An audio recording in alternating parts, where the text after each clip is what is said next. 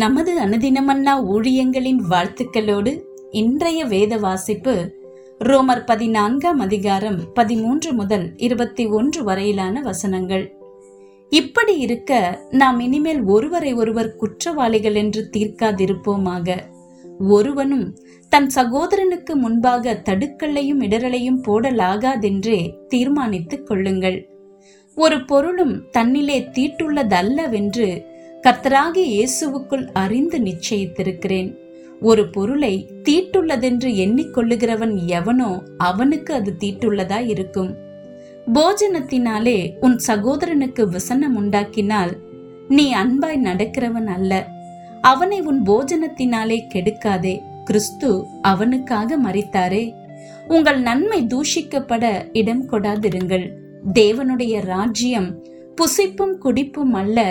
அது நீதியும் சமாதானமும் பரிசுத்த ஆவியினால் உண்டாகும் சந்தோஷமுமாய் இருக்கிறது இவைகளிலே கிறிஸ்துவுக்கு ஊழியம் செய்கிறவன் தேவனுக்கு பிரியனும் மனுஷரால் அங்கீகரிக்கப்பட்டவனுமாய் இருக்கிறான் ஆனபடியால் சமாதானத்துக்கு அடுத்தவைகளையும் அந்யோன்ய பக்தி விருத்தி உண்டாக்கத்தக்கவைகளையும் நாடக் கடவோம் போஜனத்தின் நிமித்தம் தேவனுடைய கிரியையை அழித்து போடாதே.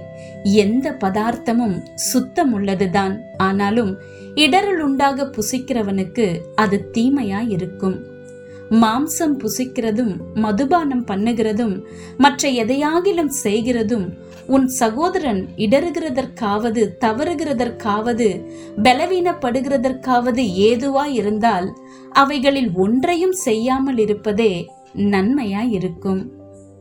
இன்றைய நற்செய்தி மற்றவர்களுக்காக.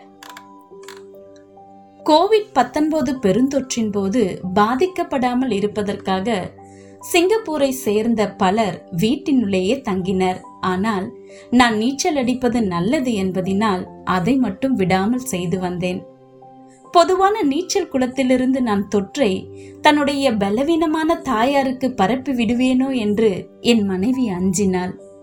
எனக்காக தயவு செய்து உங்களுடைய நீச்சல் பயிற்சியை சில காலம் ஒதுக்கி வைக்க முடியுமா என்று என் மனைவி என்னிடத்தில் வற்புறுத்தி கேட்டுக்கொண்டாள்.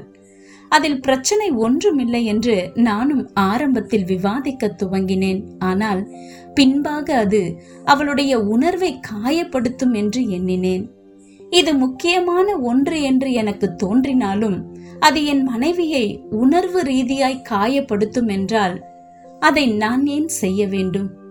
ரோமர் பதினாலில் கிறிஸ்துவுக்குள் இருக்கும் விசுவாசிகள் குறிப்பிட்ட சில ஆகாரங்களை புசிக்கலாமா? குறிப்பிட்ட சில பண்டிகைகளை ஆசரிக்கலாமா என்பது போன்ற சில காரியங்களை பவுல் விவாதிக்கிறார். சிலர் தங்களுடைய கருத்துக்களை மக்கள் மீது திணிக்கிறார்கள் என்று பவுல் வருந்துகிறார். சூழ்நிலையை வித்தியாசமாய் கையாளும்படிக்கு பவுல் ரோம திருச்சபைக்கும் நமக்கும் ஆலோசனை கொடுக்கிறார். நம்முடைய சிந்தனைகளையும் பழக்க வழக்கங்களையும் பாதிக்கும் பல்வேறு பின்னணியத்திலிருந்து நாம் வந்துள்ளோம். இப்படி இருக்க நாம் இனிமேல் ஒருவரை ஒருவர் குற்றவாளிகள் என்று தீர்க்காதிருப்போமாக. ஒருவனும் தன் சகோதரனுக்கு முன்பாக தடுக்கலையும் இடரலையும் போடலாகாதென்றே தீர்மானித்துக் கொள்ளுங்கள் என்று பவுல் குறிப்பிடுகிறார். தேவனுடைய அன்பை சக விசுவாசிகளிடத்தில் பிரதிபலிக்கும் மேலான சுதந்திரத்தை தேவ கிருபையினால் நாம் பெற்றிருக்கிறோம். ஆயினும் அந்த சுதந்திரத்தை நாம் விரும்பியபடி பிரயோகிக்கிறவர்களாய் இராமல் சுவிசேஷத்தின் சத்தியத்தில் மற்றவர்களுக்கு இடரல் ஏற்படாத வகையில் அவைகளை பிரயோகப்படுத்த வேண்டும். இன்றைய சிந்தனை. கிறிஸ்தவர்களால் நீங்கள் கடைபிடிக்கிற சில விதிமுறைகள் மற்றும் நடைமுறை காரியங்கள் யாவை? வேறு விதமாய் யோசிக்கிற மற்ற விசுவாசிகளை அது எவ்விதத்தில் பாதிக்கிறது? ஜெபம். இயேசுவே சுவிசேஷத்தின் சத்தியத்தையும் அன்பையும் முரண்படுத்தாத வகையில் என்னுடைய உணர்வுகளுக்கு மேலாக மற்றவர்களின் உணர்வுகளை பொருட்படுத்த எனக்கு கிருபை தாரும். ஆமேன்.